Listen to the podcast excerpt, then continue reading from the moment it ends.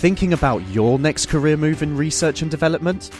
Then it's time to make your move to the UK. The nation that's investing 20 billion pounds in R&D over the next 2 years. The nation that's home to 4 of the world's top research universities. The nation where great talent comes together. Visit gov.uk forward slash great talent to see how you can work, live, and move to the UK.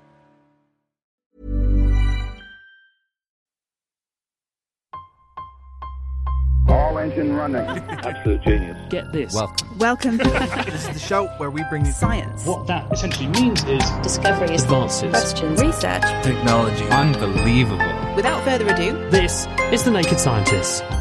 Hello, welcome to The Naked Scientists, the show where we bring you the latest breakthroughs in science, technology, and medicine. With me, Chris Smith, and today, what role might artificial intelligence play in forthcoming elections? Also ahead, we assess the link between parts of the brain and your likelihood of getting hooked on cigarettes, and the red admiral butterfly population, in the UK at least, is soaring. But do we know why?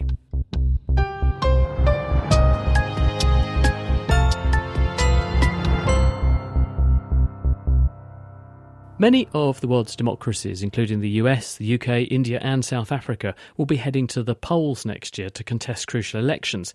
It comes at a pivotal time in geopolitics, and with rapid advancements in artificial intelligence, AI, there are concerns being expressed about the role that technology might play, not just in political campaigning, but in influencing the outcomes of national ballots themselves.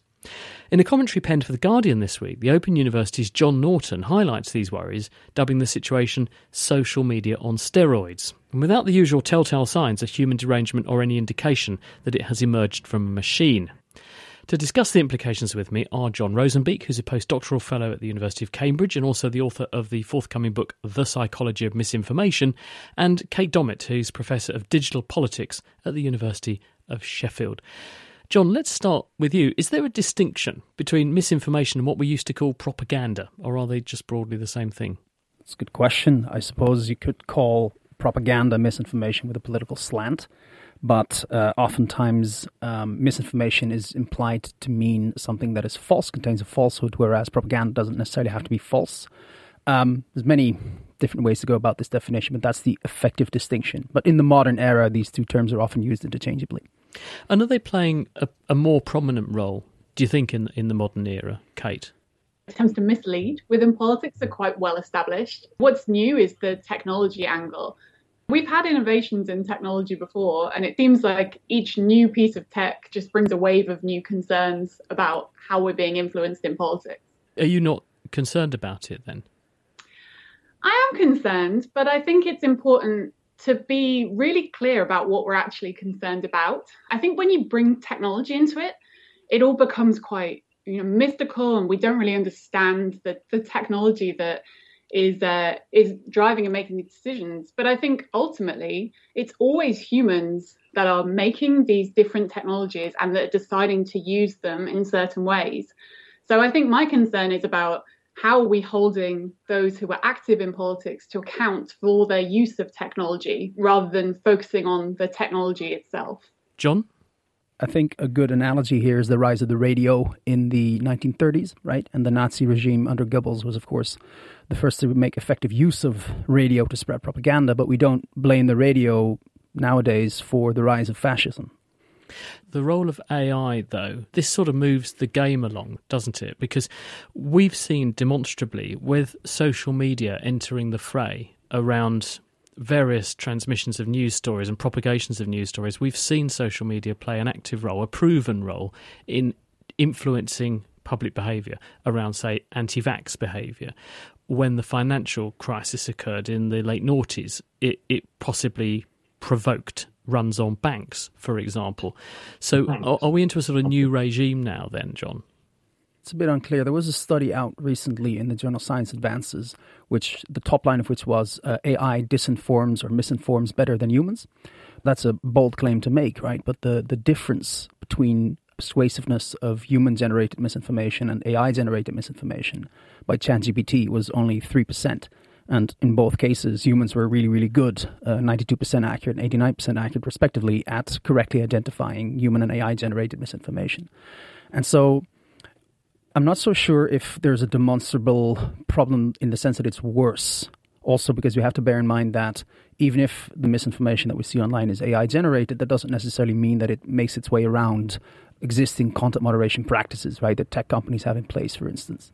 Point taken. But there was a paper that came out from the University of East Anglia this week, and, and I'll quote the authors who said ChatGPT presents a significant and systematic political bias towards the Democrats in the US, Lula in Brazil, and the Labour Party in the UK. What they're saying is that if you ask this thing questions, you get politically biased answers, but they are loaded towards the left as an extreme example, someone asked it the question, would it be better to make a racist remark or a nuclear war? And the chat GPT said, well, a nuclear war is better than, than a racist remark. It's obviously not. I mean, it's, it's a, it seems that it puts offence of a few people over the deaths of millions. Do we really want this, Kate, influencing political decision making? Well, do we want to? I think that's the question. I think, you know, that, that study is really interesting because it shows that the way that you train these AI tools affects the kind of outputs that you get. And there's been a, a, wide range of studies about the kind of biases that exist in the online world and the way that you know we as kind of humans program systems result in systematic biases in the way that the tools work. So there've been a kind of a number of really interesting studies showing that you know apparently neutral technology does have these political biases now, I think that is a really interesting question because a lot of our principles around how democracy and elections work are there a kind of equal access, that everyone kind of has the same chance to be heard, that you spend the same amounts of money and get the same service. And we often don't know how these different technologies are working and whether they do contain biases. So for me, that's the real issue of concern is like can we as researchers but also as, as members of society understand the technology that is uh, the way that the technology is working and if there are biases or not within that tech? One thing to add perhaps is from that study which i really liked reading openai which runs chatgpt is a company right?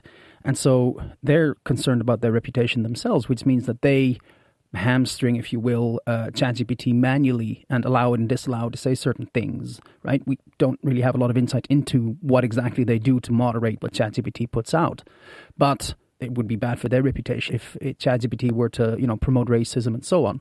It's not only the training data that was used that might be biased in some capacity. It's also these kinds of drivers that need to be taken into account. So I'm not necessarily sure if it's the AI itself that we're talking about here, or are we having a broader debate about politics? And just briefly, Kate, do you think we're at the stage where AI could be used to have a meaningful impact on things like election results? A lot of the research that I do looks at what political campaigners, so political parties and non party campaign groups, do in elections. And from the interviews that I've been doing with kind of parties around the world, they're not in a place to be able to use AI yet. So, you know, parties themselves often don't have a lot of people who work on this stuff. They might have one person who does quite a big range of tasks in terms of producing campaign materials. So they're not really in a place to adopt this yet. But I do think we're going to start to see AI be used. It's going to appear there's going to probably be examples of deep fakes or kind of manipulated images.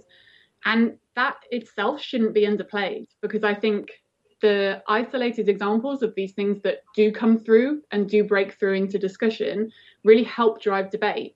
The concerning thing for me is that it makes it hard to work out what to trust, and that's the issue.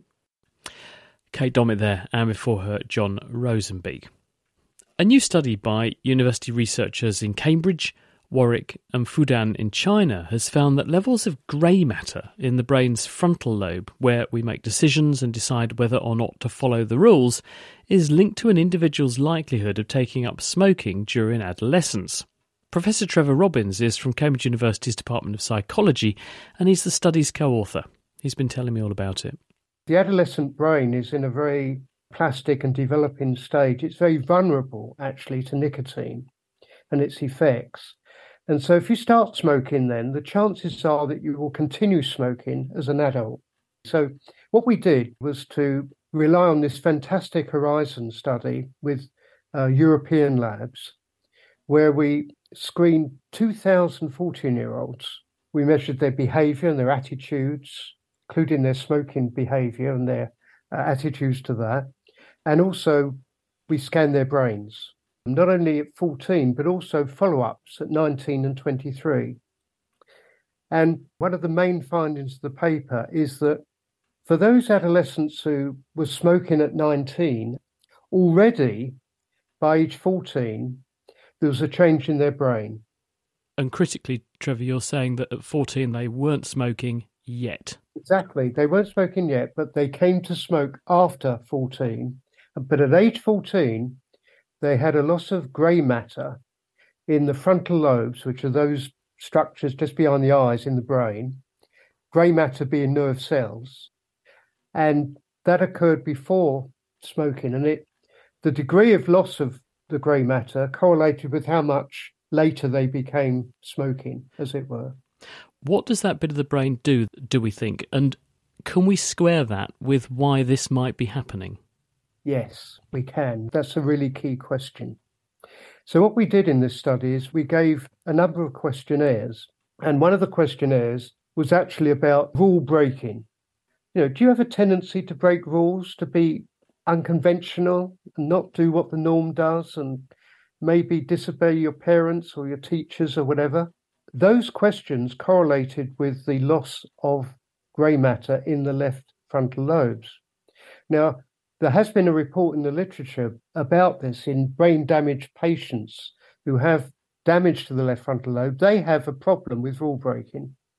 So we kind of found results which agreed with that earlier study and provides us with a behavioral mechanism for understanding why they may be smoking earlier, because maybe they're just going against what their parents and teachers say. Are the changes focused just in that part of the brain, or do you see changes elsewhere? Because, of course, different areas of the brain are all talking to each other, they're connected, and so therefore what happens in one place does influence elsewhere as well. So, do you see any knock on or secondary changes? That's a very good question. So, the first point to make is that the left frontal cortex is quite a large area. There are different bits of it which probably have different functions. But among those functions, adhering to rules may very well be one of them. It's also true that these parts of the brain are connected to other regions of the brain which we know are involved in addiction. So, a very important connection is to the structure called the striatum, where dopamine has an important role in reward and so called reinforcement mechanisms, which are a very important part of addiction and how drugs manipulate systems to produce addiction.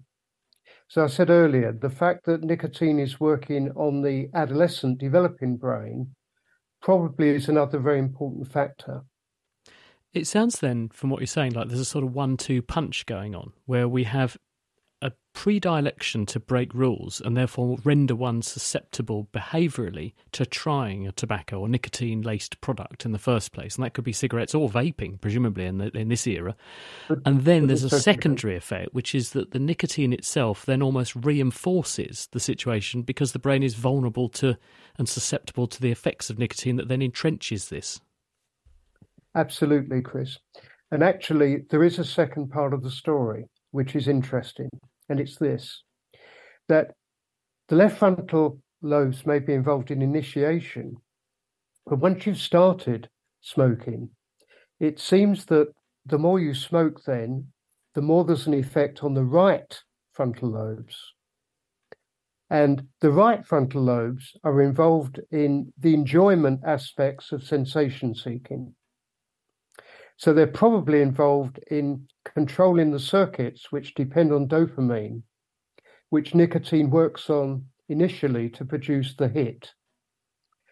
And so the second part of this story is the development of nicotine addiction, the reinforcement, the maintenance of smoking, which may depend on nicotine itself or something to do with smoking having some toxic effect on the right frontal lobes and actually reducing grey matter there as well. Trevor Robbins there, and he's just published those results in Nature Communications. The Naked Scientists podcast is produced in association with Spitfire, cost effective voice, internet, and IP engineering services for UK businesses. Find out how Spitfire can empower your company at spitfire.co.uk. Music in the program is sponsored by Epidemic Sound, perfect music for audio and video productions. You're listening to The Naked Scientists with me, Chris Smith. Still to come, we'll find out why the UK's red admiral butterfly population is thriving. But first, the sound of the launch of Luna 25, which is Russia's first mission to the moon in almost half a century. Moscow is going to become the first country to land, they think, on the lunar south pole. But why does this matter and why are they doing it? With, with us now to explain is space scientist and author Dr. David Whitehouse. What can you tell us about the mission, David? Well, it's, as you say, the first Russian mission to land on the moon for 50 years. It's been a long time coming. There are major components of, of this lander which are decades old. And in fact, the propulsion system was put together six years ago, has been waiting for the money and the effort to come together to launch this. But launch it they have. It entered lunar orbit yesterday, I believe. And on Monday, if all goes well, they should be landing at uh, Boguslavsky crater, which is uh, near the south pole of the moon, just two days before the Indians put their craft in a nearby region um, not far away. So exciting times for landing on the moon. It sounds like a space race, but this time India, Russia. Well, India has been planning this for quite a few years because they did try in 2019 to land on the South Pole with their Vikram lander, and that crashed. Indeed, Israel, uh, um, India, uh, Japan, and the United Arab Emirates have tried to land on the moon in recent years, and they have all crashed. So India, so India is returning uh, and has uh, hopes for exploring the south pole of the moon um, quite intensively, along with the United States um, which is going to send several probes to that region. Russia is uh, a bit slightly different in the sense that uh, Luna 25 took a long time to get off, and um, it remains to be seen just how they can follow it up. Or they want this mission to last a year on the moon, which would be extraordinary. Uh, it remains to be seen how many subsequent missions they've got. But if they do achieve the feat of the first to land at the South Pole and dig into the lunar dirt and analyze it for ice, that would be a major achievement, and they'll be pleased about that. What are the main goals of the mission, apart from looking for ice, presumably because that's a source of water? And if we want a base on the moon, that's a prerequisite. Well, that's right. The South Pole is going to be the place where all the action is on the moon because uh, because of the ice which is there, and because it's possible to get in certain regions solar power the whole month long if you have a, a base at the lunar equator then you have two weeks of light and two weeks of darkness, and that gets very cold in the darkness, and you don't have access to this this water resource. So if they can make the first measurements, they've got six or seven very sophisticated bits of kit on, on board the lander, and they're going to scoop up this soil and they're going to analyze it. And they should give us the first real close up hard data of, of what is actually at the South Pole in the soil, because prior to this, we've only had observations from uh, satellites in orbit. So that would be a major scientific achievement. They would be very pleased. But there are going to be over the next 18 months or so, building up to the the land, the, the human landing, there are going to be a, a probably eight to 10 missions going into this region, uh, making various kinds of measurements themselves. Because NASA have got their Artemis mission heading there. Is that all going to plan? Because that is the aim of having a, a human on the surface of the moon pretty soon, isn't it? Well, the, the plan was for two people for 2025 there was a, a, mission in 2024 where a crew of four would fly around the moon. Uh, and then they would land on the moon a year later. That's slipping slightly, perhaps, because uh, it's likely that Artemis 3, the first lander, would, would actually become an, an uncrewed mission, and Artemis 4 might be the lander. And the problem with that is that the actual landing craft, which is to go on the moon, is to be produced by um, Elon Musk's SpaceX, their Starship. And this is a very impressive craft if it works and it hasn't worked so far. They've had one big test, which was a major disaster. It blew up very quickly after taking off. Um, and they're investigating that. And the rumor is there'll be another test within a few weeks or so.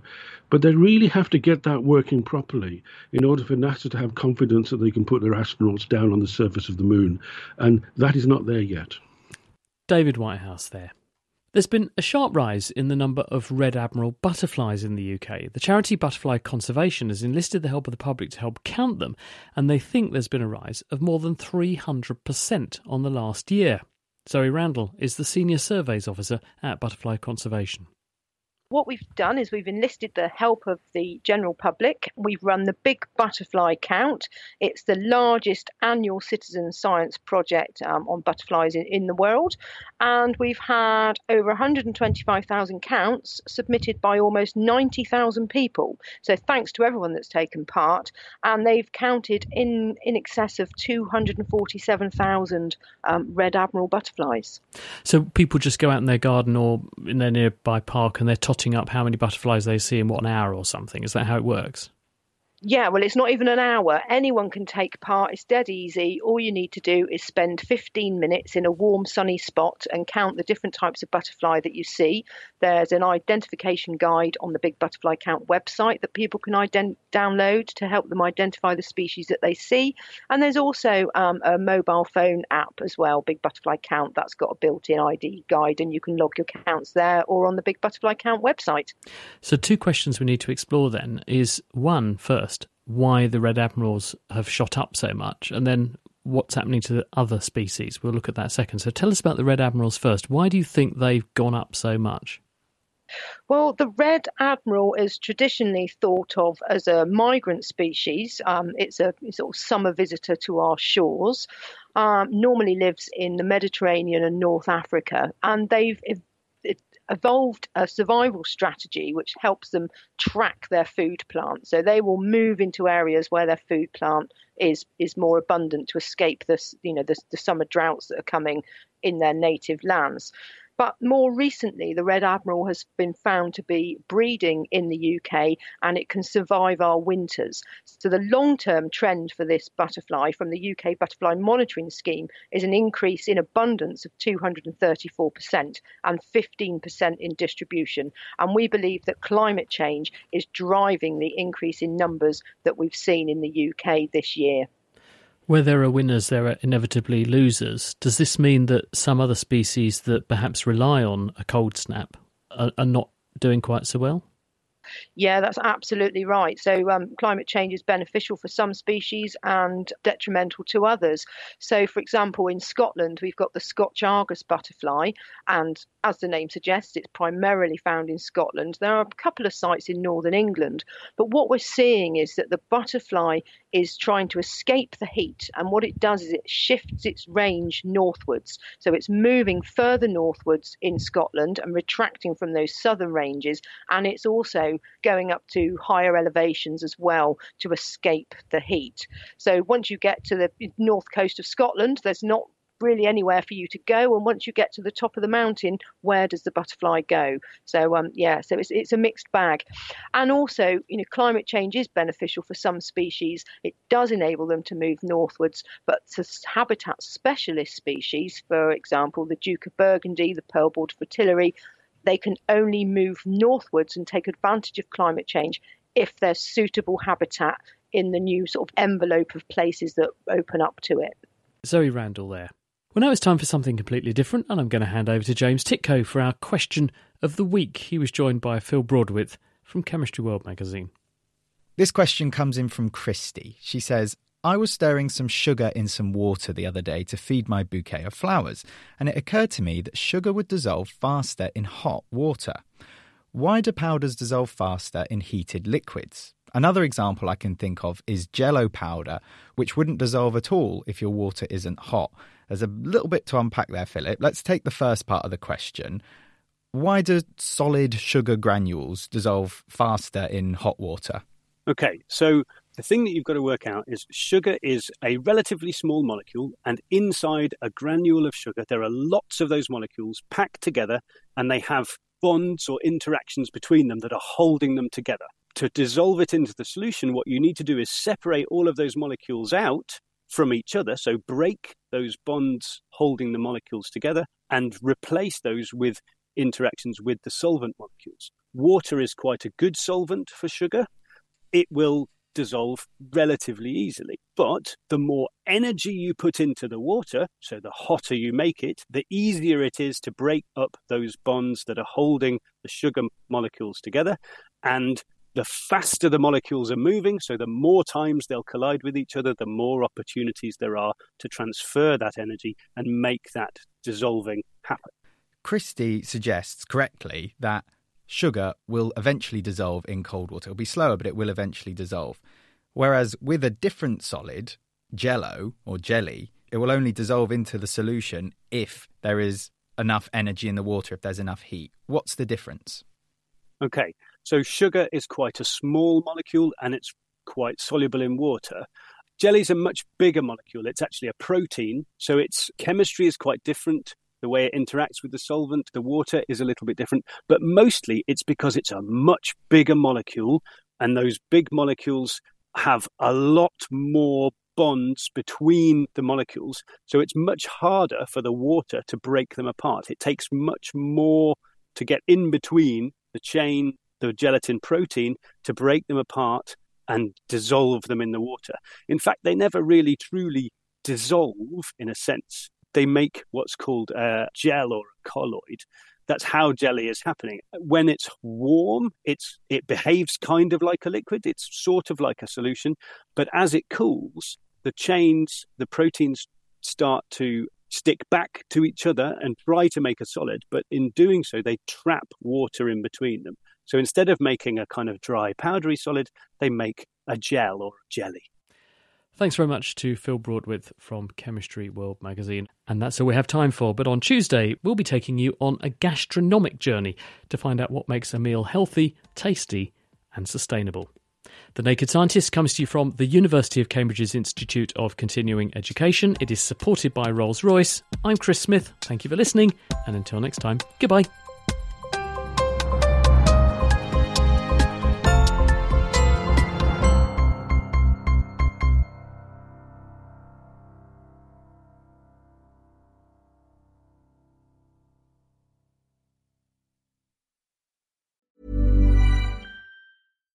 Thinking about your next career move in research and development?